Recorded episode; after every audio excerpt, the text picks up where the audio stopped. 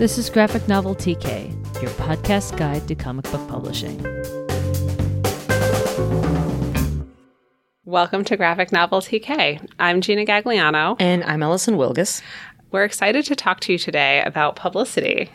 A lot of ways that readers hear about what's going on with books or what's happening with books is through the things that a publicist will set up. So, we're very pleased to be taking you behind the scenes into that world, the world of publicity. Uh, we have an amazing guest here, Maya Bradford, a senior publicist at Abrams, and she's going to talk to us about how all this works. Hi, guys. I'm very excited. I was just saying I've never been interviewed for anything in my life. Um, Welcome. Set up quite a few, um, but I've never never been interviewed. So Now you have a whole new sympathy for what you're putting other people through. I actually am kind of like finally like Because your, your moment has arrived. I'm not like my moment, but just sort of like you see people doing interviews and you're just like, oh, man, like you're not doing it right, which means I'm going to do this terribly. Um, so, Maya, can you tell us a little about who you are, how you got into comics, and what your job is now? Sure. So, um, I am a senior publicist at Abrams, like Gina said, and I've been there for eight years. I started as an intern um, right out of college. I was an English major, um, and I came back home because I'm from Brooklyn and really like books. And I was like, I want to get into publishing. And um, for some reason, I had been an insane like worker bee and had already interned in publicity a lot. So um, I guess I will say that publicity is a really easy area to get into because it's not as sexy as some of the other departments like editorial and design. So when I said I wanted to intern in publicity, there was just an opening for me. And I was at Abrams and there weren't a lot of other publicists who liked comics. And I really loved comics. I loved comics my whole life. It was kind of my thing. And they had this great imprint, Abrams Comic Arts, and they didn't have people who are gunning for some of those books. So I quickly went from being an assistant who had to work on books like Yoga Dogs to being somebody who got to work on pretty big comics books because um, I just had a real enthusiasm for it. So I've really gone from there. And um, now I kind of do all of the comic stuff at Abrams, and I also do all of our big pop culture books like Star Wars, anything cool branded stuff like Adventure Time and stuff like that. And um, yeah, I just sort of found a niche for myself there, and it, and I've never left, unlike most people in in publishing. So, before we kind of dive into all of the stuff that you do and what's involved with publicity, what is publicity? Like, if someone's listening to this episode and they're like, you are a publicist, like, what does it mean?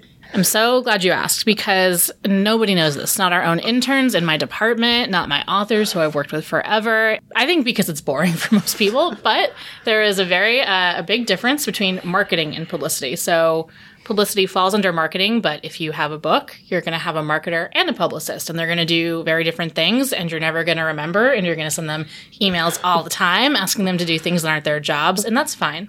We really don't mind. I literally work with a marketer and a publicity in my freelance job, and I'm still really bad at telling the difference. So I'm super looking forward to having another explanation of this. Please, please tell me. well, I think I think the biggest difference is that marketing does stuff that they pay for, and everything publicists do is for free, right? That's how I think of it. I mean, there's some more nuance in there, but basically, I get press for people, and I do not pay anybody for anything I get.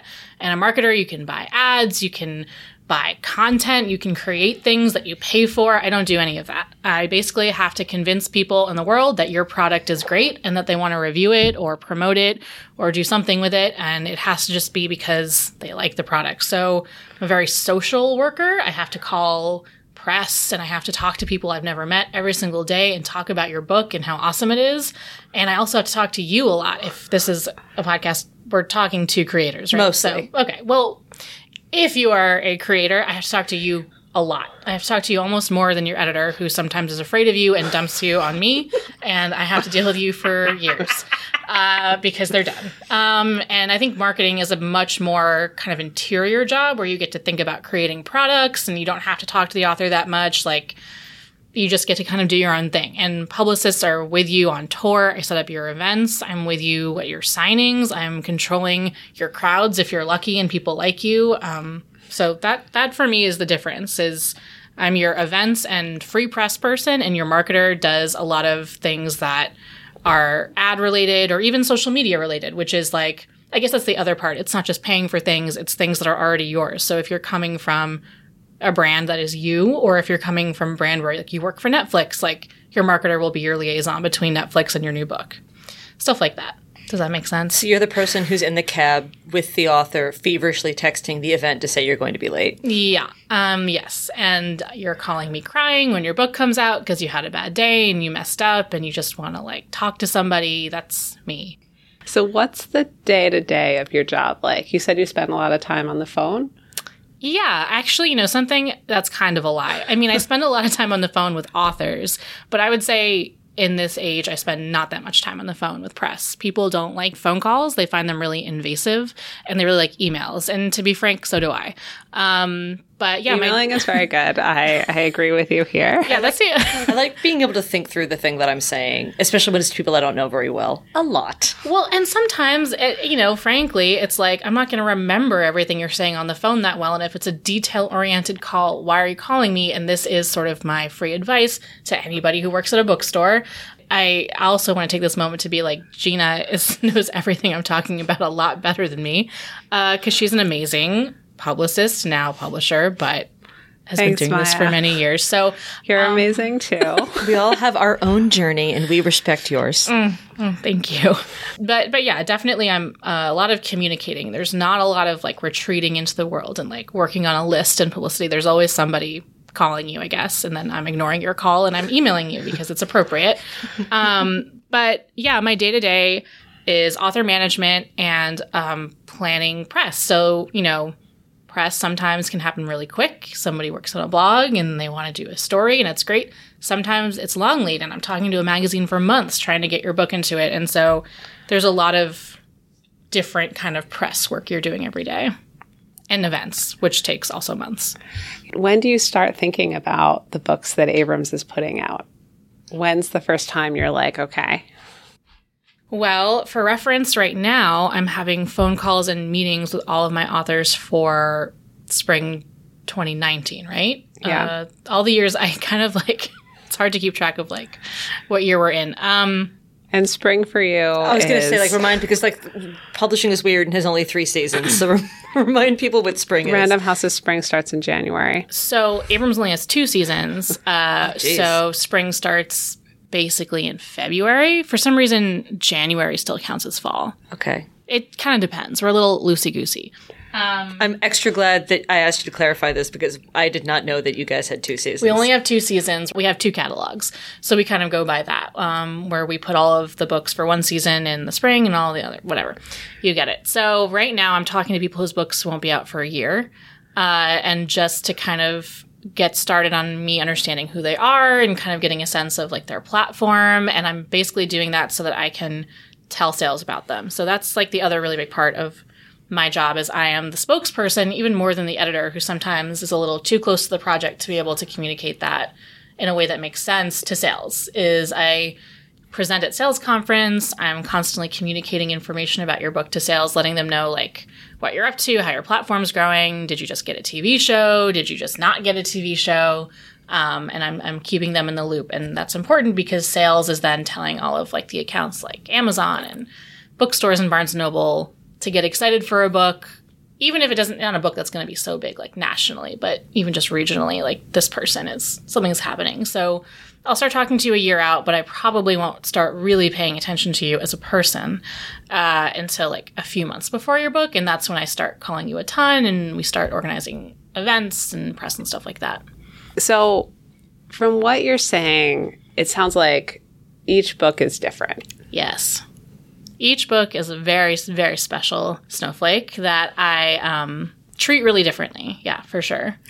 What are the things you're considering when you're deciding how you're going to handle? For one thing, actually, backing up a second, how does a book kind of fall into your basket of responsibility. Like, do you guys, as a group of publicists who are working with this publisher, all just be like, hey, here's the books that are coming up for the next year. Who wants to work on what? Or do you get approached by this? Like, how do you even end up working on a specific book? Well, I work for like a mid-sized publisher, so Abrams is smaller than Random House, but like bigger than I don't know, like Fantagraphics. It's in the middle, so I think we get a little bit more freedom. Um, like I said, I've basically taken over all the comics, but sometimes there's a book that somebody else I work with wants, and I'm like, sure, take it, unless I feel very passionate about it. In which case, I'm like, no, it's mine.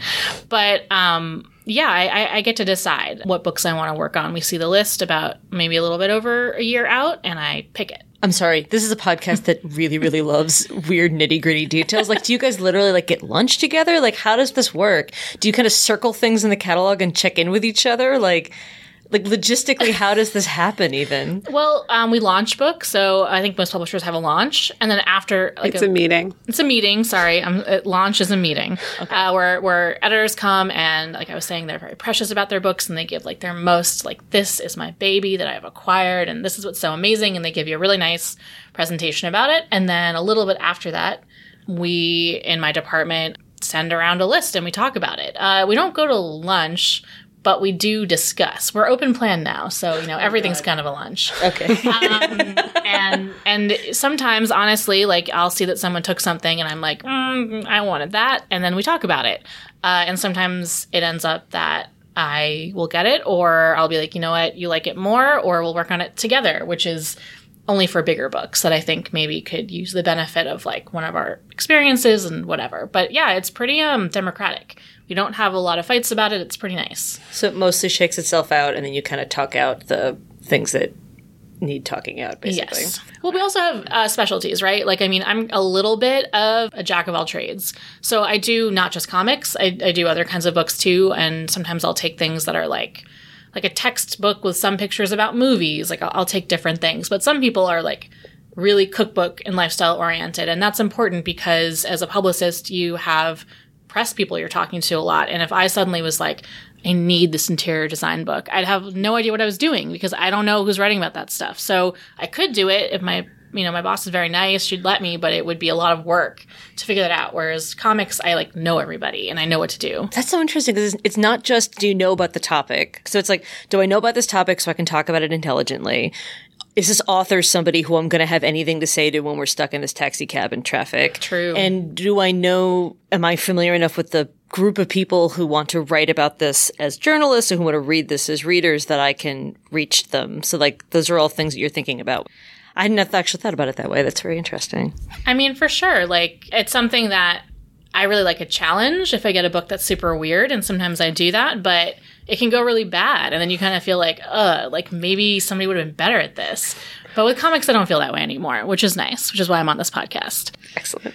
We were starting to talk, I think, about how you build campaigns and how you build campaigns for different books. So, you know, when you're starting to talk, talk to people that like year out from the book being published, is that the point when you're starting to think about what the campaign is? Like, do Yeah. you make a plan?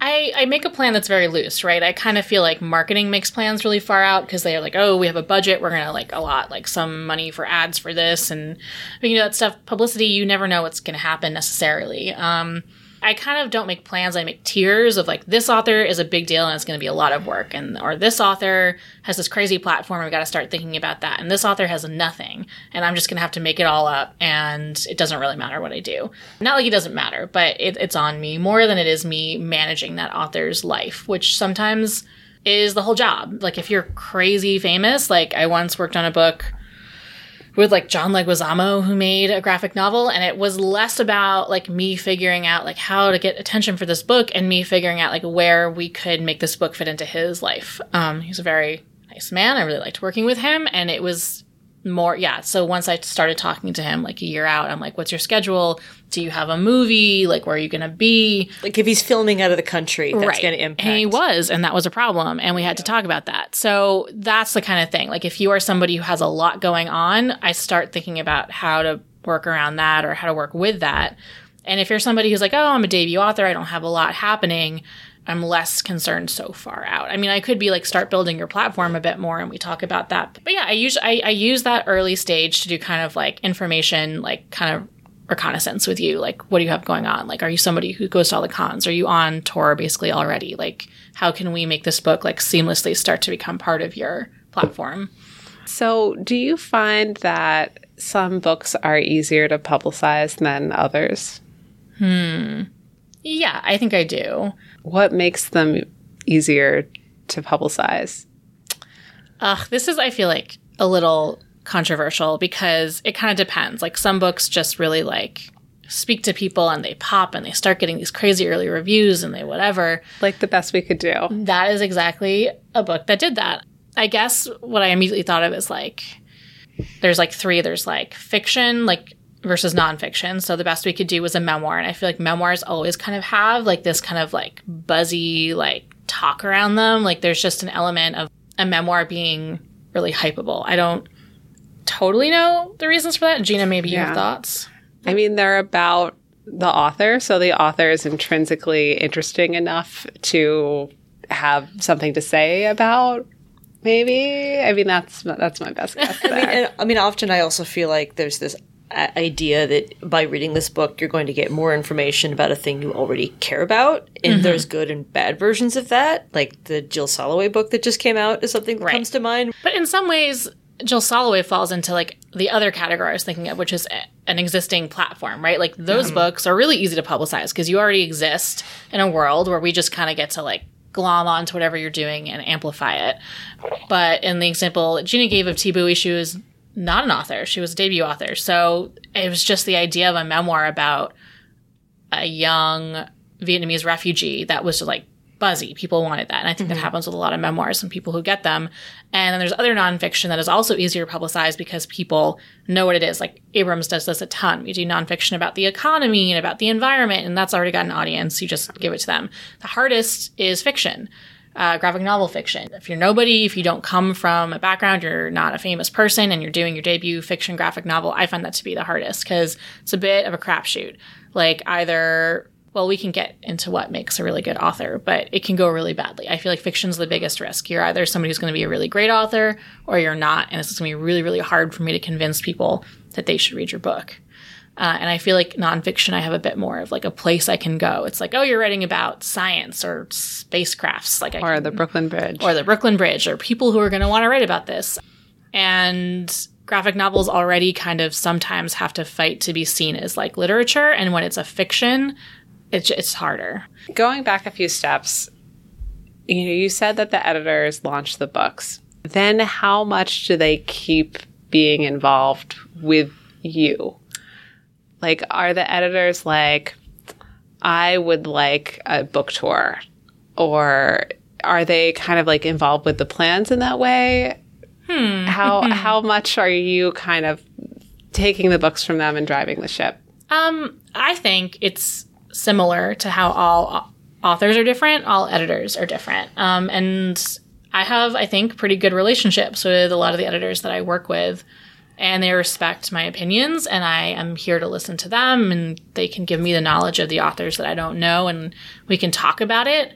But I, I really do take the editors' opinions into account. I do. Um, I would say again, being a mid-sized publisher, I'm really lucky because it is again like a conversation. Um, I'm not really being told what to do all the time. Like sometimes I'll get a book and it's an obvious thing we have to tour it, no question. But sometimes when it's not, I can kind of be like, I think we should do this, or I think we shouldn't. And the editor usually is there to kind of support my thoughts about that. I mean, also, frankly, because like they don't know how to make a tour, they can't convince me. Like they don't know the first thing about it. So if they're like, it should happen, but like, what's the next step? What are they going to do? Um, so we, I think, talk about these things a lot. Um, and they usually know what I'm thinking early on. And I kind of have a lot of freedom to build a tour that I think makes sense. Yeah. So you also mentioned you have a boss, and presumably you also have like colleagues that you work with in I have marketing. a couple bosses, yes. And then there's a publisher. Mm-hmm. So do they get to weigh in and be like, no, we really want a tour for this person, or like we have to get this person on NPR? Like, are they are they involving themselves in your publicity goals and plans? I mean, sure. Yes. Yes.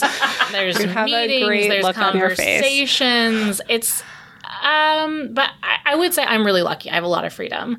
People, I've been doing this long enough, and I have a good enough track record that like people believe I've tried my hardest. Like you can, I'm sorry, no tapping on the table. I was told you can say you need to get on NPR, but what does that mean? Like it happens or it's not going to happen. And Yeah. I think once you convince people that you really care about the things that you're working on, they know that I've tried. And sometimes amazing things happen. and People are like, oh my God, how did you do that? And sometimes nothing happens. And I'm like, I am so ashamed. We have to talk about this. This book isn't working. And I think I've gotten to a place where people respect both answers, where they're like, we know you tried your best, or like, we can't believe you made this happen.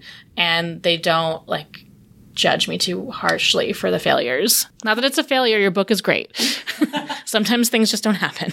So, I mean, publicity is something that gets talked a lot by authors, but also is kind of a black box to them at the same time, making it a very frustrating conversation. Yes. So, for instance, like book tours are a big thing people talk about, um, but obviously, not every book gets a book tour, and more specifically, not everybody gets a book tour that's like a capital B book tour, which the publisher is paying for, as opposed to I, the author, am just going to hurl myself around the country for six months and beg bookstores to let me do signings with them, which I mean is a completely legitimate strategy. So, like, But What- let me interject. Six months is a lot. like, yeah, well, just but- FYI. I will say that the most people I know who are doing kind of informal, self-guided, like yeah. book tour. It really is more just like I'm just going to be doing a lot of conventions this year, and rather than there's the two schools. Like, am I just going to travel nonstop for a few weeks, or am I just going to be doing at least one event a month for like a long? Anyway, yes, no, being being on tour constantly for six months would probably literally kill you. It's really interesting. I feel like the the more I talk to like career authors, the more I'm like, wow, they're burnt out. Yeah. Like they don't even want these opportunities that like other authors would beg for because they're tired. Yeah.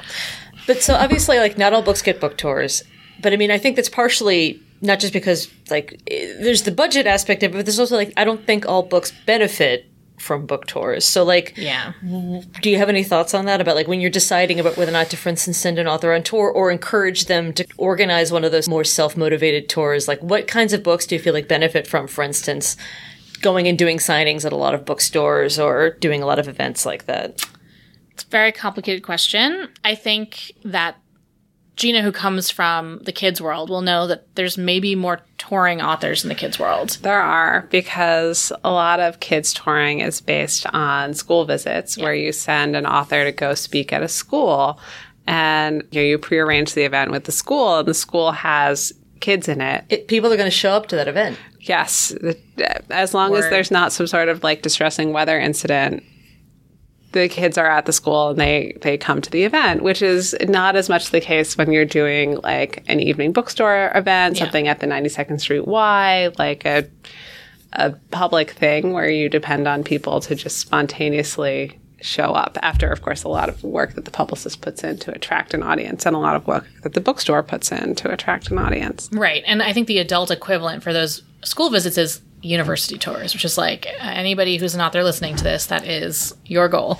It is so much money. Um, and it's very competitive. So a lot of authors I get will be like, I really think that I could see myself talking about this book at like universities all over the country. And I'm like, yeah. Definitely a goal, but it doesn't happen like that. It's not like with, I think, these school tours where there's tons of schools all over the country who are uh, not the university level, like high school, middle school, elementary school, who want authors to come and talk to them. And there's way more of them than there are universities, and they pay less. I mean, not nothing, but they pay a little bit less, and there's more of like a cycle of touring. I think the universities are looking for people who have sometimes like a bit more of a platform. Not to say that kids authors don't have a platform, it's just a bit of a different world. And I think adult authors don't understand that there isn't so much of a pipeline that you can totally get into until something like amazing happens. Like Thi Bui, not to keep bringing her up, but she is amazing. Love Thi Bui is like in that pipeline now. Like universities really want to speak to her. And that took a long time. Like she, it didn't happen like the, you know, day after her book came out. And she's a great public speaker. I've seen her on panels a few times. too. Completely. So it's like a perfect storm if she's a great speaker, she's got a great message, she was connected to academia and like the college world, like when this started and like really like use those contacts very smartly. And then her book did really, really well. And then she kind of got picked up by one school as like a first year experience where all the freshmen had to read it. And then all the other colleges were like, what's that book? And they started talking about it. Like that's like a really a lot of things happening. It's not just me like, you know, writing Princeton and being like, would you like to talk to this author? Like it doesn't work that way. So that is all to say, looking at a model of somebody like Bui in terms of someone who should go on tour, I immediately put her on tour because she was such a great speaker, because she did have contacts. She was willing to use them. We did a combination of things I made up for her and sent her to, and then things that she kind of knew about and I helped her work out. So that was important, right? Like it's not just you being like, I want to go on tour. I don't know anything about it. Just send me out there. and you have to be a little bit like, yeah, you should have gone to some cons. Like, yeah, you should know some people like in like the college world. Like if you if that's what you want to do. And I can help you with that. But to start from nothing, it's really hard. So uh, what kind of an answer is that? I don't know. Um, I mean, it's complicated. Like, Yeah. I mean, the thing that I tell people a lot when it's like their first book, or at least their first book that's like with the publisher, and they have their signing at like the first second booth or the Abrams booth or whatever, and they're like, only like six people showed up to my signing. I'm like, okay, did you know all those people? Like, well, I only knew half of them. I'm like, you had three strangers Yes, come to your signing, amazing. and I'm like, in my, I would actually love to know.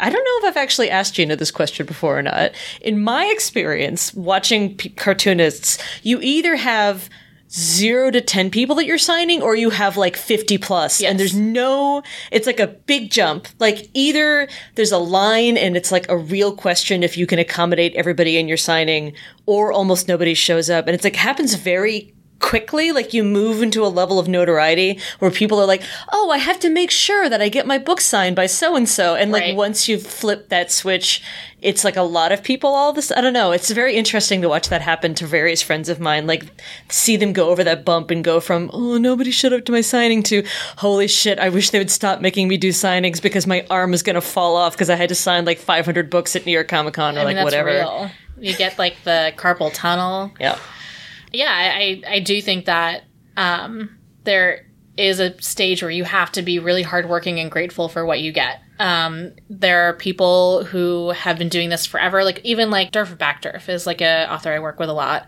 and he did My Friend Dahmer, and he's been like on the con circuit forever. He's really old school, like whatever, and he will stay there and he will sell every last book that we bring to every con, even if there's no line, just by merit of like being like, "Hey, I'm a comics author. Like, do you want to look at my book?" And he'll sell every single book that we brought, and that's just hard work. You know, like there's like usually like a little line, and then people kind of mill around, and then he'll kind of get it back just by being really charismatic. I mean, charismatic for Derf, if you've met him, is an interesting thing, but he is he has a, a cult following, and he and he really is like there when he's really like got a huge line and he's there when he doesn't have a line. You just have to kind of understand that these things take time and sometimes even when you've made it, it's a bad day, like who knows. Being an author is a lot about humility. Yeah. So you're talking about tours, and we talked a little about conventions, but like, what are the other things in your publicity arsenal that you plan to deploy on behalf of authors? you mean in terms of events or just anything? Like, I mean, you in more. I think in more the getting people in NPR department and other kind of press and publicity kind of stuff. Well, I mean, definitely there are only so many people, um, I think, in the media world who are writing seriously about comics. So, I mean, my part of my job is to just keep an eye on those people and to pitch them pretty seriously. Um, I have, and I'm sure Gina does too, um, people that I have conversations with every few months about the books that are coming out who work for various really big outlets from the New York Times to NPR to whatever. And I'm definitely pitching your book. Like, if you're my author, don't worry, I'm always pitching your book. Yeah. So there's radio, like NPR. There's print media, like the New York Times.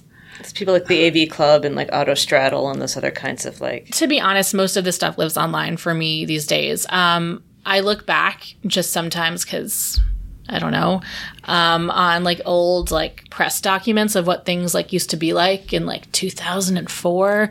Oh my God, there is so much more press out there. There were so many more reviews. There were so many more newspapers. Like that's all gone. It's crazy. Like really, like it shrunk. And I think you need to understand that a lot of your press is going to happen online and it's amazing if you get print press like that's cool but sometimes it doesn't even make more of a difference than getting a really good online story i guess yeah something that i do for an author whose book i'm working on is i just make sure that like everybody who's writing about pop culture and comics and books gets your book and I'm talking to them. Like I really, we are sending these books out.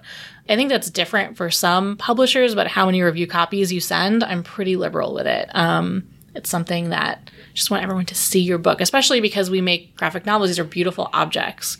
To see them is to sometimes convince somebody that they're worth like reading. Yeah, the PDF isn't the same. No. Yeah. Yeah. So then you also have blogs online. And then there's also television. Ooh, TV. I don't know, Gina. Do you want to tell me something about that? I don't feel like I'm getting so much TV. Podcasts are the new TV. It's fun. Podcasts are the new TV. I'm actually not joking. no, I'm not joking either. But wait, do finish about TV. I'm sorry. just, uh, well, so I would say that expecting to get on TV if you are an author is, I feel like it's like a, a slam dunk, like lottery ticket sort of situation. Um, I feel like it works if you have something that's like, I don't know, newsworthy and topical, which almost never happens in graphic novels because they take so long to make. yes, true. Um, but like, sometimes it does happen, and then everyone is like, "How did this happen? This is amazing." I mean, yeah, I've gotten authors on TV. I've gotten them on like PBS. Um, I've gotten them on. There's been some late night. Oh, it's so funny because Seth Meyers is a comics fan. I feel like it comes up in every single meeting. They're like, "Well, we get Seth Meyers," and I'm like, I just don't know if he has time to interview every graphic novelist this season. Like, he's got other people. Will Stephen Colbert talk about my graphic novel? So here's the other thing is like if you are a graphic novelist who's never been on TV, like that's a huge risk for TV to take. They don't often take people with like no reels and like, you know, that's the thing they ask for right away is like, can you show me other interviews they've done on TV? And then you're fucked because what other interviews do we have? Honestly, like it is important to like TV is not like radio. Like you have to have a little swagger and sometimes you don't if your book has blown up so much, like, you know, whatever, but they do want to know about that. It's, it's real. So TV for me, it, it's barely a thing I think about unless your book is really, really blowing up, like Thi Bui, and she has been on TV. Um, and it's just like, it just isn't the radio is so much more realistic, especially because they have so many more like interesting angles. You know, public radio is like willing to go into like the weird thing you're writing about.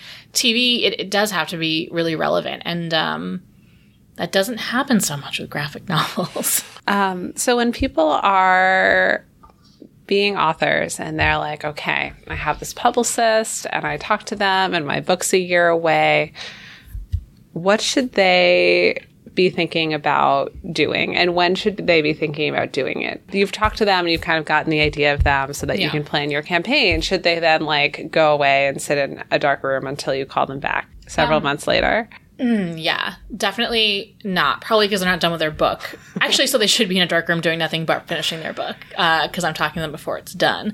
But again, each book is different. If you already have a platform, I want to be strategic about when we're announcing that you have a new book. I want you to like be talking to me about like, oh, I was thinking of announcing on like my Instagram with all of my followers that I have a new book because I want to be involved in that. Um, I guess that's another thing to talk about is like, don't be coy about communicating about those things about like oh i'm going to be going to like these shows. I'm going to be like posting this on my very popular blog. Like do keep me in the loop. I literally made a spreadsheet that has all the cons I'm thinking about going to in 2019 that I shared with my editor to send look to at publicity. you being so great. I would love that from all of my my my authors to I mean, be honest. honestly, nothing else. If you're a cartoonist, uh, those application periods are not long sometimes. Mm-hmm.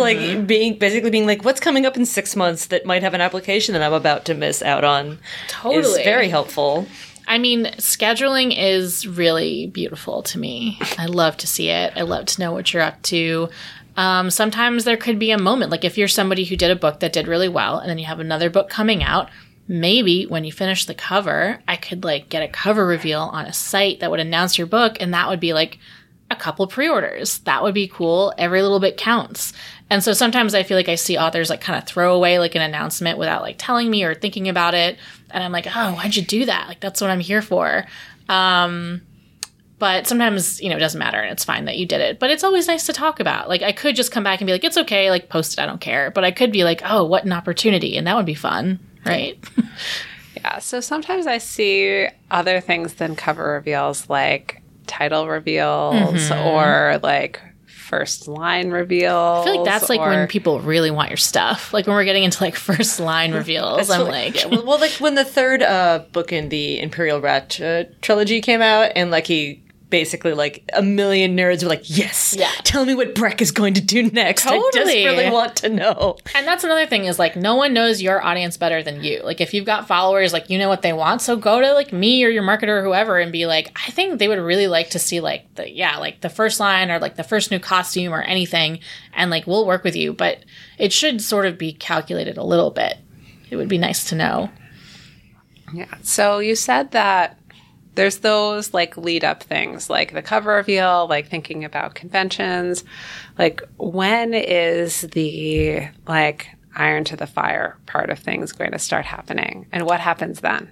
three months out is like when I start being like, okay, it's like go time. Let's start talking about all of your contacts. Let's start talking about all of your plans. Let's like really start bugging people a lot about your book and not much before that because people don't want to hear about it for so long and they don't want to hear about it like for too little amount of time. So it's a really delicate place. Like if you start talking about your book six months out, people are going to be sick of it or they're going to forget about it or it's just going to be not worth it.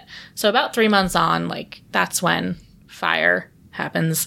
And then, you know, like a month around the on sale date is when things really get going. That's when reviews start coming in, like on the blogs. I guess like the trades are a bit earlier. And can you clarify what a trade publication is? A trade publication is a beautiful thing. I love you, PW. Um, but it's a it's a magazine or it's a it's a like a review system with Library Journal, Publishers Weekly, Booklist, Shelf Awareness, outlets like that, and they get the book early and they do early reviews and they are within the publishing world. Like they're it's kind of interesting because it is going through like a series of pros in the industry, and so early reviews are can kind of be really exciting or really scary when they come back. And if they're really good, you're like, oh my God, like everybody in the industry is really excited about this book. And if they're not, you're like, oh, why isn't everybody in the industry really excited about this book? Oh god, I'm so. For context, my book is coming out in February, so I'm mm. like right on the precipice of literally everything we're talking about right now. So I'm listening to this, being like, "This is so interesting," and also like, I mean, great, they're gonna love it. "It's gonna be fun." Yeah. so like teachers, librarians, booksellers, Yes, thank you. Gina's saying everything I should have read. uh, who are reading the trade publications. and and, they And also, that's not something an author has to do. That's like the pub, like the author doesn't have to remember to submit their book for Kirkus or something. Like that is not their job. No, no, we do we do all of that. Um, and we submit you for awards. You don't have to do that either. I mean, I guess if it's a very niche award that you don't want to bother us with, go for it. But Like if if you don't have a comic publisher and you want your comic to go to the Ignatz I was Awards, say Ignatz, yeah. maybe you should tell your editor what the Ignatz Awards are in case they don't know. Yes, uh, for sure. But I mean, in general, I, I, I would hope that your your publicist and marketer would tell you that they're going to do all those things for you when they when they meet with you because, um, yeah, you shouldn't be worrying about that. But I mean, and, and trades they're really interesting because they also are very supportive of like the publishing community. I feel like there's like a lot of like sort of this cycle of like they support you and like I often call on Publishers Weekly and Library Journal editors to like moderate my panels. Like they're very great. But that that's an early stage. And then about a month out before your, your book comes out, um, that's when, you know, the reviews on like blogs and podcasts and whatever, all of that starts coming in. And then like I would say like that two week period around your on sale date is when things really are supposed to be like hitting because you want a lot of orders to come in right before the book goes on sale for pre-orders because that first week of sales is like the most sales you're ever going to get really and you really want to make it big because that makes a good impression and makes reorders come in and it's just really good for sales. So that's often why i tell reviewers to review things like a week before the on sale just to start that buzz before the book's even available which doesn't totally make sense sometimes. The way that I've kind of experienced it for myself and for other people is like a year out when like your or whenever your book first goes up for pre-order or something like you know mention it because like your handful of friends have been watching you work on it will care mm-hmm. It is. It's hard. I, I think I get sometimes because I do work on books that are really branded. Like I, I work on Star Wars. I do like I've done SpongeBob. I've done everything. So sometimes that two months before people can start getting really like buzzing about it. Like you know, like when a movie trailer drops and they're mm-hmm. just like, oh my god. But you're right. For most books, two months is for your world to know about it, and it's not going to be like much bigger than that. I feel like that's when like your friends start helping you out. I- I mean, this is actually really interesting to me because it's like the really early stuff, like my friends who are also cartoonists are not going to start screaming and yelling about my book six months out. No. Not because they don't care about me, because they know, like, the same thing you're saying. Like, you don't want everybody to be exhausted about your book six months before it Yes. comes out. But and it's you like, have other things to focus on, like finishing your book. yeah, but like all of your friends and whatever who, you know, you might be sending things, nobody cares about my book and nobody wants to support me. It's like, no, they're just, they're also working cartoonists, so they understand that they should hold off on telling all their followers to buy your book until it's not six months away from out. Maybe it's like a few weeks away. But you're so right. I mean, that three months is like that's when you start having friends be like, "Oh my god, I would be on a panel with you. Oh my god, like we could do something at my local bookstore that's connected to this show." Like that is when you can start talking about those things. And also, that's when they start all going to your joint publisher's office and getting early copies of the book and bragging about it on Twitter, which is like, mm-hmm. I feel like like a cherished yes, like ritual, the Twitter brag of the I went to talk to my editor and haha, I got a copy of this book. it's beautiful. Oh, it's beautiful. So you're in that, you know, lead up to publication. What should the author be prepared to do? Are, are they kind of like sitting back and roll, like watching reviews roll in, or are you having them do stuff? Such a delicate uh, balance, Gina, between being really open to doing everything and not bugging me too much with your anxiety. Um, it's it's so delicate. Um, you know, I think that it is really important. We talked about it a little bit, just to be like down for whatever, like down for like the weirdest, smallest uh, email interview that a blog wants to do, and like down to like do something bigger, like yeah, like public radio, who knows, um, and not be too picky about that stuff. Just be open to the experience and have like an entire presentation like make a powerpoint presentation about your book. Like if at any moment someone's like talk about your book be ready to have that. Like do that kind of a work. You can't be so shy about like being put in the spotlight. Like i'm here as i'm sure you've helped people like know how to do public speaking and you know what kind of a like how to act when you're being interviewed but ultimately it's on you to be engaging and to be able to sell your book really well. And that's the kind of work that you can be doing is just like at the ready to do anything. Um, i think that it's a time where you will be actually getting that's like that is when the interview requests will start right? Like in the beginning like just then. So um, and i think that you can be then talking to your friends, like asking all of the favors that you've ever wanted to ask for people who work in media or at institutions or whatever. Like that, that's the moment. So you should not be sitting back and doing nothing. That month leading up, you should be doing a lot of work actually. Um, and hopefully you will have the time to do it then because you have Finished taken your that, book. finished your book, and you will have that two month period that you have blocked out for promotion because you know that is very important to be free to go wherever your publicist needs you to go and to do the work that you need to do to promote a book. If you have a day job, of course, I understand. You have a day job, we'll work around it. But I do ask people who have busy lives to make sure that those that that month or two around the book that they will dedicate to just thinking about this book. So you mentioned earlier things like, you know, obviously you have contacts and people you work with, and we also talked about how authors have contacts and people that they know. What kind of information is good for them to be passing on to you? Like, as in, like, I have this, I know this person or I know this thing. Are there things where you feel like it's more appropriate for you to be taking, doing something with that context as opposed to the author doing it themselves? Oh, you mean like if you're an author and you know somebody and you're like, should I be reaching out? Should you be reaching out? Yeah. Um, definitely just tell me because sometimes, you know, this is like getting into like a thing about being a publicist where like we are not the like most popular career uh, for a lot of people. We get a bad rep sometimes. And sometimes it's true. Like a journalist doesn't want to hear from me as much as they want to hear from you. Like I have great relationships with some journalists. Some journalists don't really care about me. And if you know them, they might be like, if you send them like a little book with a note and you're like, ah, a book come out. It's so cute. They'll be like, that is cute. As opposed to coming from me where they'll be like, ah, it's work. So it depends. Like we can talk about it. Like if you have, like, I always ask this, is like make a list of everybody you know in media. Again, difference between publicity and marketing. If you have people who are important and not in media, you give that to your marketer. Um, but if you have people who work in media and you make a list and we can go over it together and you can be like, I'm not comfortable. Can you pitch these people? And I'll be like, yeah, I'd love to. Thank you for giving me all these contacts. And if you're like, I don't really want you to pitch them, they're my friends, then I'll be like, I'll help you make the perfect letter and we can send it together. Or you can just DM them. I don't know, whatever the fuck relationship you have with these people. Um, again, everything is unique. One of my friends, when I was talking to her about this a few weeks ago, when she was getting ready for her own book to start like she was about to do her cover reveal. And I asked her how she'd done that because she had mentioned that she'd arranged it herself. Uh, and it turned out that she'd literally gone through her whole Twitter list, like all of the people who follow her on Twitter, and found all of the mutuals who were journalists and made a list of just them. So was like, smart. of these people, who is the best person to ask to do my cover reveal? And I think the first person she asked ended up doing it. It like- Amazing. she literally just because I, I I didn't even think about it the way she's literally like, hey, if if we're mutuals, in theory they care about my books.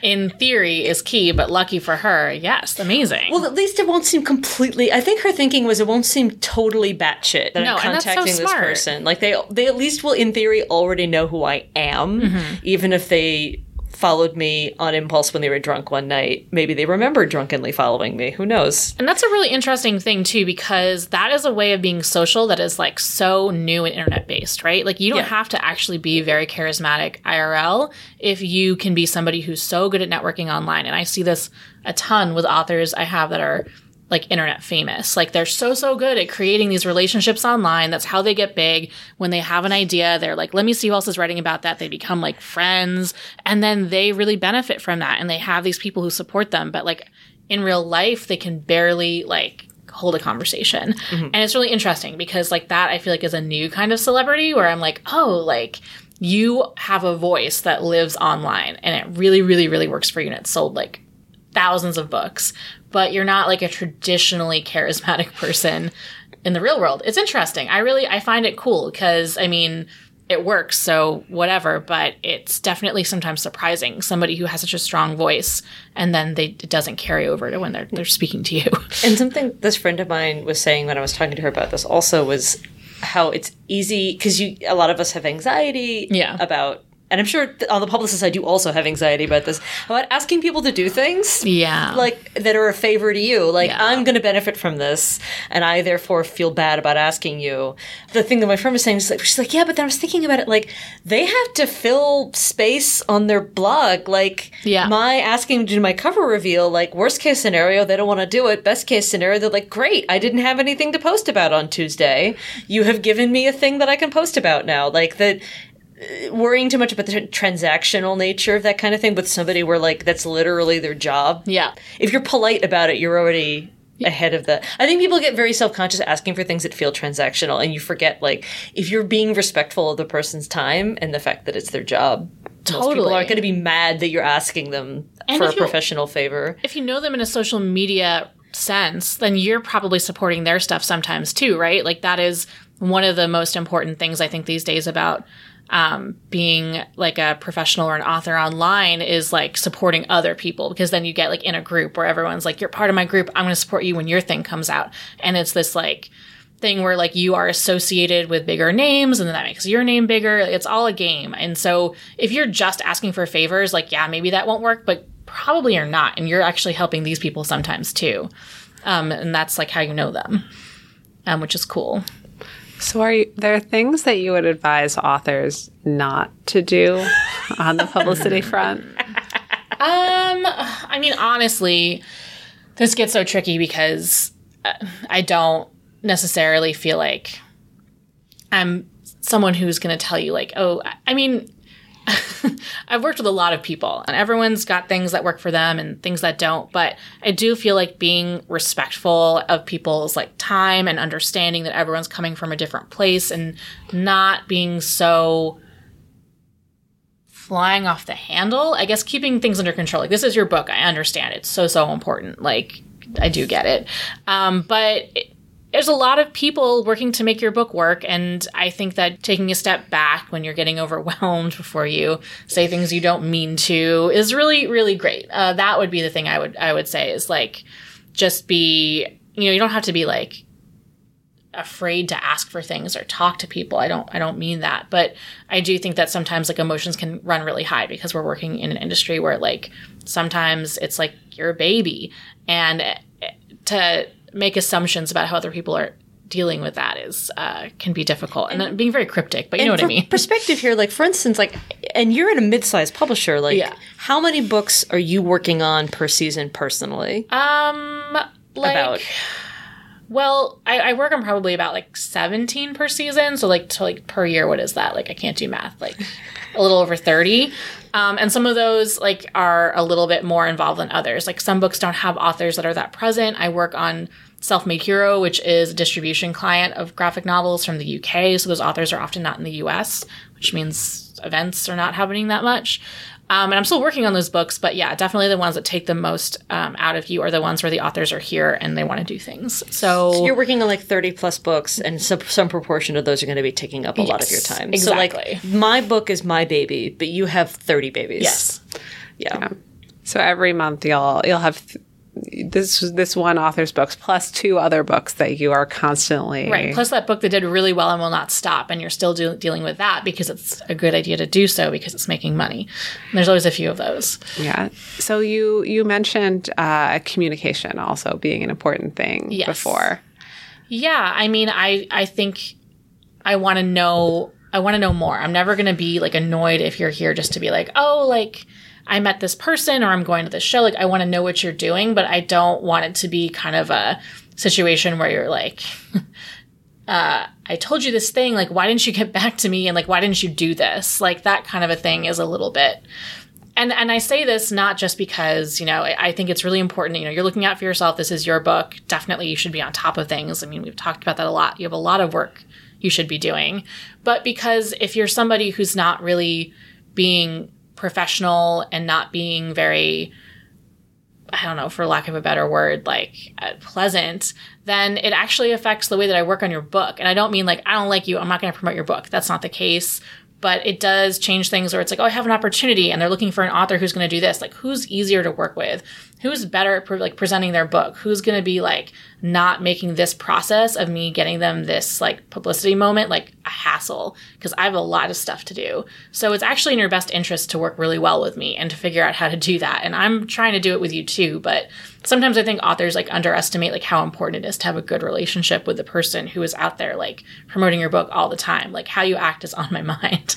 Yeah, and it also is important because if you're setting up that that thing where you're like, okay, you're going to have this like full day symposium engagement Mm-hmm. with this person who's a good contact of mine and they're so great. They come to me all the time for authors. Right. You're like, I want to unleash set this person on them. I want to set them up with the author that I know will be best to them. Yeah. You know, the author that's going to be easiest and happiest to do this and who they're going to be like, this is a person that I like and I want to be promoting. Totally. And I mean, and you can be like a really, really charismatic speaker, but you can be really, really awful to get to that moment. And it's like, oh, is it going to happen? like, uh, it's, it's, a, it's a lot of things. And I mean, it's a really self-involved world. And so you have to kind of be aware of like other people are also involved. Yeah, well, especially cartoonists who spend many months sitting often Yes. alone in rooms. You have to remember to talk to other people. It's it's I I'm realizing even just as we are doing this whole podcast, like I'm asking a lot of you. Like you've got to be like an artist, but you've got to be able to speak to people. You've got to be like charismatic but polite, like socially aware. Like Well, I- think it's more like publicity is one of many tools that are at Yeah. your disposal as like a person who's trying to sell your book, and there are things you can do to best to take advantage of that tool and you don't have to do like i have friends who don't do conventions anymore Yeah. i have friends who are very shy and don't do interviews and sometimes you can still be successful that means that maybe you have to be then be realistic what your expectations are about Totally. this particular tool and if it isn't a good fit for you to be taking advantage of maybe then be putting that energy into other completely. things I think that's a really good way to put it. Like if you're like, ah, this isn't for me, then like be open to different ways to promote yourself and understand that some things won't happen. But that's okay. Yeah, maybe you're a person who has to do like journal comics every single day to get a ton of Twitter followers or something. That Like, I love that. Please do do that, everybody. I have one practical question. You know, we were talking earlier about how there's like a tour that you are sending an author on, in which case, mm-hmm. obviously, you're going to be taking care of all the logistics of Yes. these things. And then there's that kind of in between thing where it's like the author is paying their own travel and organizing their own thing. Like, are there ways that you can help authors out if they're planning to do something like that? Should they be getting in touch with you? Like, Yeah. for instance, like if they're like, I really want to do a signing at this science fiction bookstore in Boston, like, is that you are you a person who can reach out to the bookstore? Is that or can you be like, oh, I can't do that, but you should talk to this person in sales? Like, how? What kinds of questions are good questions for authors to come and talk to you about if they're planning on organizing their own things? Well, I, I first of all just like I think ask the question of like who should be responsible for this. In the case of where I work, I do all of that. Like I will talk to the bookstore, I will set this up. Like that is me. Um, I'm pretty realistic with authors about like when I don't have money to send them places anymore, or like when like what our plan is, and then like what I can cover. But some places I know have like I think Macmillan has like an entire like department that just deals with like travel or like a speaking a speakers bureau, right? Yeah, that's for paid speaking engagements. So sometimes your publisher, if you're a person who gets paid to do colleges, if you're Right. if you're getting paid to go on like a lecture circuit, they're like sign a speaker's contract with us. We're happy to organize all of that. Yeah. But if you're just like, I want to do some school visits in the the Boston area and then visit this science fiction bookstore, um, you know, there's there's cases where your publicist will will organize that, and sometimes, depending on your publisher, your publicist is like. So you're setting up six months of events for yourself. Um, I can organize some stuff with you the week the book comes out, and then that other five months and three weeks of events, you're going to have to organize that yourself. Though I'm happy to like connect you with bookstores, brainstorm a list with you, but I cannot, in fact, set up a five months long event schedule for you. Word. She's right. Um, I, I would say the one thing you can always depend on your publisher to do is to like, if you're doing an event, we will try to make sure books are there. Like that's the thing. Like you get yourself there, you do whatever. Like if it is after like the time period in which we have sent you places and it's something that you want to do, but I will do my very best to make sure that wherever you're going has your book for sale. And like that is something that you should ask for help for because it can go very wrong and then your book won't be there and won't we both be sad. This is the theme of the podcast, which is when in doubt, please just ask. Yeah. Communication. Yes. Very good. So you you mentioned that you're working on three books a month, and then sometimes there's this hangover title from the last month that's doing really well that keeps going. So like when sh- when do things stop? That is a nebulous question. Um, sometimes I never stop. If you're an author who has many books with us, I'll just keep working on with you forever, literally. Um, and I Like mean- Derf, yeah, just like- like, goes on and then on and then on and then on some more. Exactly. Um, and you know, there's it, it's not like it's high volume every t- like moment, but um, yeah, sometimes I just kind of like continue assisting people as they need it until their next book comes out, and then there's a lot of stuff, and then you know, especially because if you are a big name, I'm going to these cons, we have a booth, like you're going to be there anyway. I want you signing at our booth. Like there's so much stuff that goes on. And that um, can be a real bonus for an author if they have one publisher. Yes. You know, and they're not hopping around to different houses. Yes. You continue to be loyal. yeah, but you continue to be their publicist all the time. You know, it's not like Yeah. you you turn on when the book is happening and then they never see you again if they have a book a year. Then you're just constantly thinking about them and talking to them. Totally. And I mean, that stuff is all connected, right? Like, if you're an author who did like a one off book and you don't make books that often, like, you're also not going to probably be trying to do events all the time. But if you're somebody who's continuously creating and doing things with us, like, it makes sense that you're always kind of like, these opportunities are coming up, you're going to these things. Like, it's all. It all works out. I don't often feel like I have to tell an author like fuck off. Like it doesn't really happen. Like we kind of both know like they kind of know when to go do their own thing and I kind of know when I don't have to like be so on top of them. I don't know. Yeah.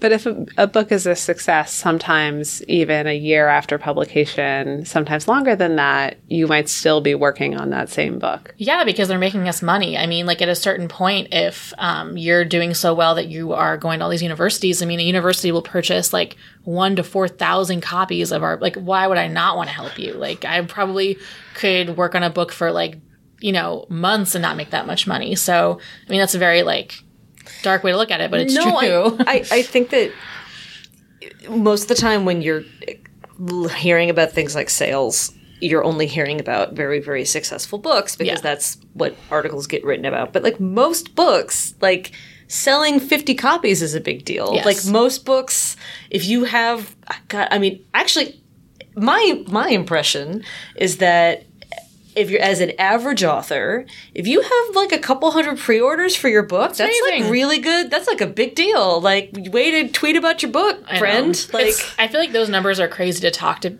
people not in publishing about. They're like, "Oh, your book's doing so well. Like that's great. Like how much did it sell this week?" And you're like, "It's not what you think." Like I'm not even going to get into it. Like it's just not like it's different. Um but yeah, no, definitely if you are going to an event and you sell like 100 copies, oh my god, it's like that's huge. gangbusters, man. Yeah. Very happy about that. And, you know, that's also a reason to be like if you if you start doing that at every event consistently, that's a reason for me to be like, yeah, I'll like fly you to this place cuz like I know you're going to sell 100 books. If people are listening to this podcast and they're like, this Maya character, so great, I would like to be her when I grow up, what should they do? Oh god. Um well, I would say you're in luck cuz it's not that hard to be me. Um it, again, I I said this before, but it's not a very competitive market to be in marketing and publicity, I don't think. Uh, we're always looking for interns. I think there's a lot of internships that are open, much more so than an editorial. Um, I don't mean to be so down on publicity. Obviously, I'm having a good time. Um, I get to meet lots of cool people and go places and work on comics that I love. Um, but yeah, I think that the element of it being, you know, you're more of like the support in the background is not as appealing to as many people. So if it's appealing to you, definitely there are internships and often they're paid because we're a little bit more woke about that than we used to be. Um, so that's how you do Yay, book it. publishing. So, like for instance, like following the Twitter of whatever publisher you're interested in, and then they'll. Because I mean, I think I feel like First Second does this all the time. Basically, we're looking for interns for blah blah blah, or or something like that, or ask your school if You you are know, in school. I think so. I'm now that I'm like I'm not totally sure. I think that when we post for interns, we do it on like book jobs, like whatever that site is, and like Publishers Weekly probably has it. Um, but definitely, I think that if you are interested in publishing and you are in and you are in school, if you go to your like career counselor people, like and be like, I want an internship in publishing, like they will help you reach out.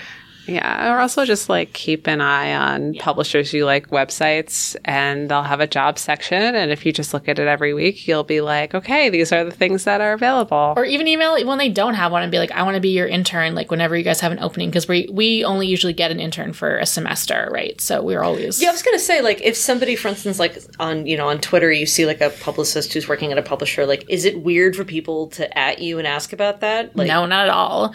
In fact, I don't think um, it's like it's something that we have to look for. So if you're coming to us, that's helpful.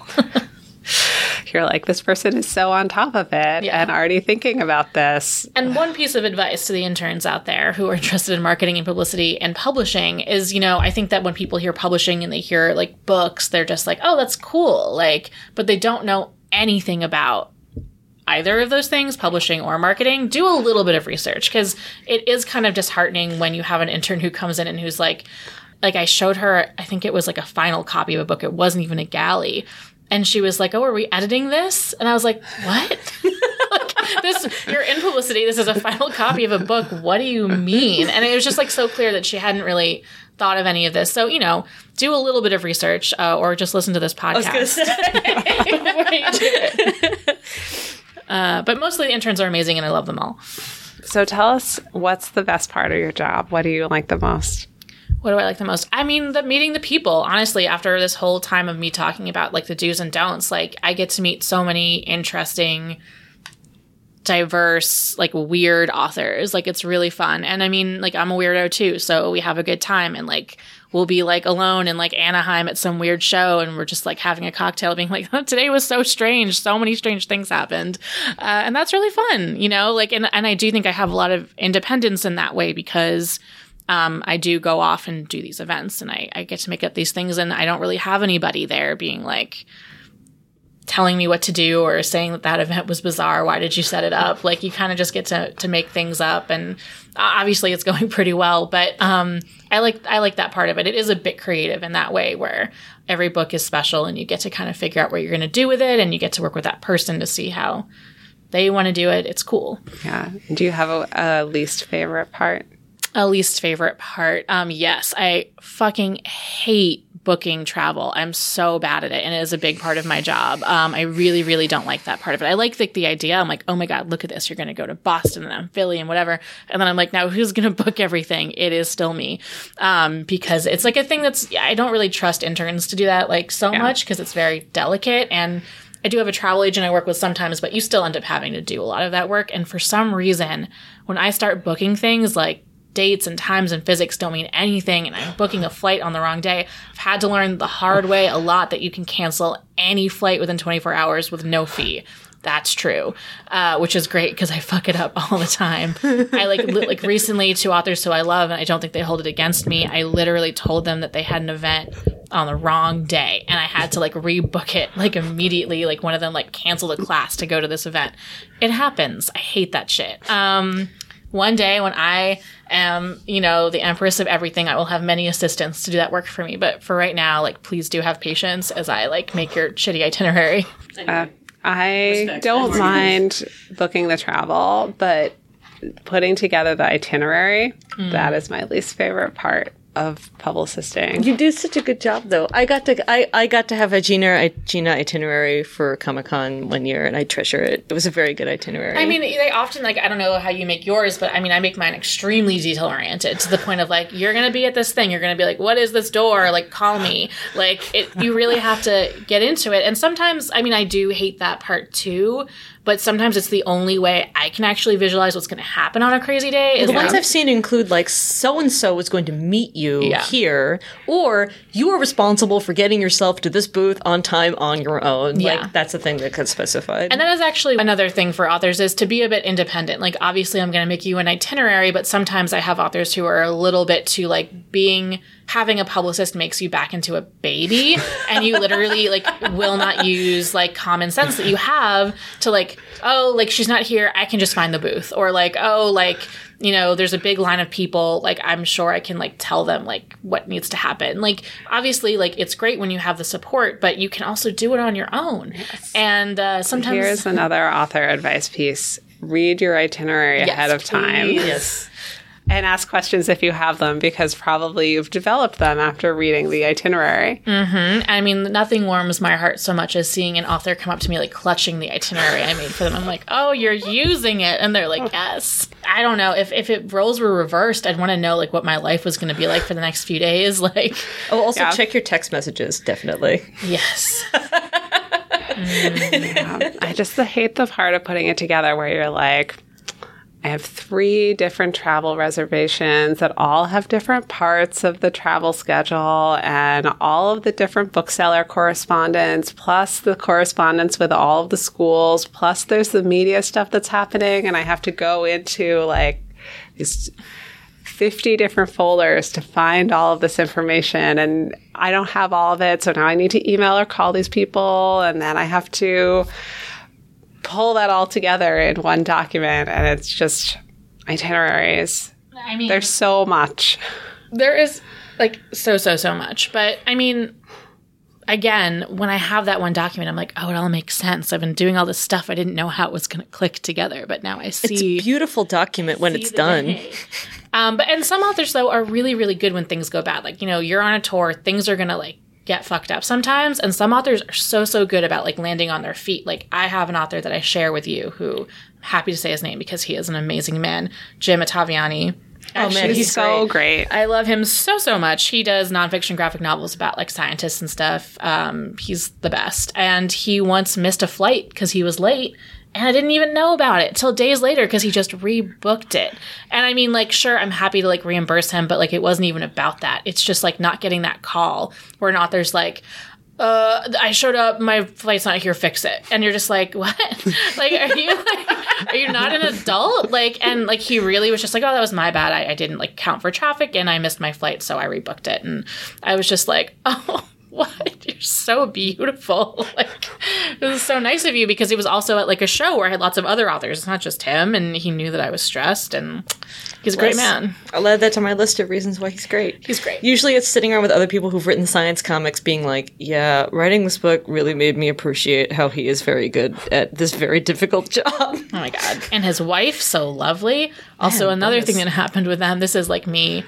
Uh, exposing great incompetency on my part. I swear I'm usually more together, but um, I once lost my wallet on my way to TCAF in Canada, and I showed up to Canada with no wallet. And then, like, I luckily the hotel was booked and my flights were booked, but like, oh my god like i just was like i don't know how i'm gonna like pay for the author dinners and whatever. And jim and his wife took me out to dinner and we're like it's okay worry about it in the morning it's late. And they bought me food which is the reverse. Like i am basically just an atm for my authors when i'm on tour with them. And i was like this is so nice. Like no questions no why are you so bad at your job? Just they just took me out to dinner. It was really nice. Um, and then in the morning i somehow like threatened the concierge enough that like I, they got me cash from my Amex that was like not there. It was wild. I don't know how I did it, but I did it. That is excellent publicisting. Yes, just I. I'm extremely impressed. Be very scary all the time. Um, so, is there anything else that you want to talk about that we missed? I mean, really, again, I, I really do enjoy my job. I enjoy my authors. It's it's really fun. Um, and I even like you know we were talking about books that have really you know big platforms already that can sell so much. But you know sometimes those are like not as fun as the ones where like you are just some comics artist and you it's your debut book and we're like making it work. And i really really like that process. I like finding out who you are and what we can do. And sometimes really amazing things happen. So that's like you know why you do what you do and why i can't stop for eight years. Uh, so, if people are not only thinking that they would like to be you when they grow up, but if they would like to now know more about you, where can they find you online? Interesting. Um, I don't really have like a Twitter or anything. I'm on Instagram, um, and it's public, so you can, yeah, you can like watch me post about my cat, um, and my girlfriend, and, um, but yeah, I'm at Maya underscore Claire. Um, should I spell that? Is it Claire with an I or without an I? C L A R E. Just my middle name, weirdly, without a I. Okay, and Abrams is probably also online. Yeah, that's actually way more important than you following my cat. Um, is uh, Questionable. who also has a, a an Instagram that you will find. Um, Abrams is just I think just Abrams Books. Um, oh, our social media manager is gonna be so mad at me if I got that wrong. But We'll put it in the show notes. It's fine. yeah, okay. yeah, it's there, and we have a Twitter, and we have a great site and stuff like that, and it's it's fun. Awesome. Well, thank you for joining us here in Graphic Novel TK. Thanks for having me. Okay, well, thank you all for listening to Graphic Novel TK. We are super excited that you did.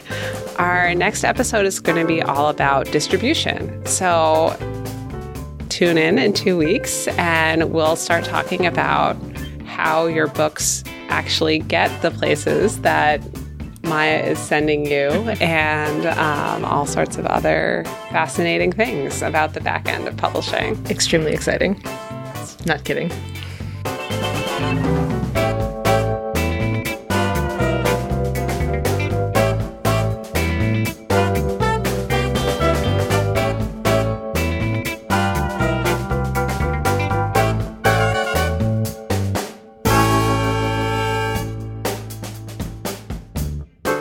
Graphic Novel TK is co produced by Gina Gagliano and Allison Wilgus and is brought to you by The Beat. You can find our show notes along with other comics news and podcasts at comicsbeat.com. Our podcast graphics were created by Shivana Sookdeo. Our theme music is by Poddington Bear. You can follow us on Twitter at Graphic Novel TK or email us at graphicnoveltk at gmail.com.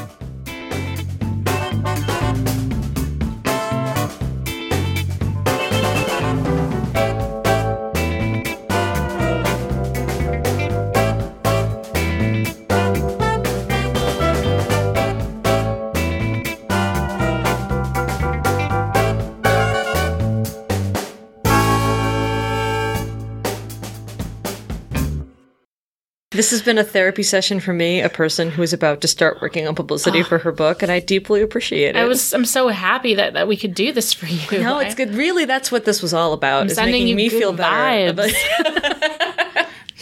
You know, Allie, I'm sticking my tongue out at you. Not really because it's difficult to talk while sticking my tongue out at the same time, but metaphorically, yeah, it's fine. May um, your tour sell like 450 copies. Just kidding. It's going to sell so much. It's going to be great. No, it's.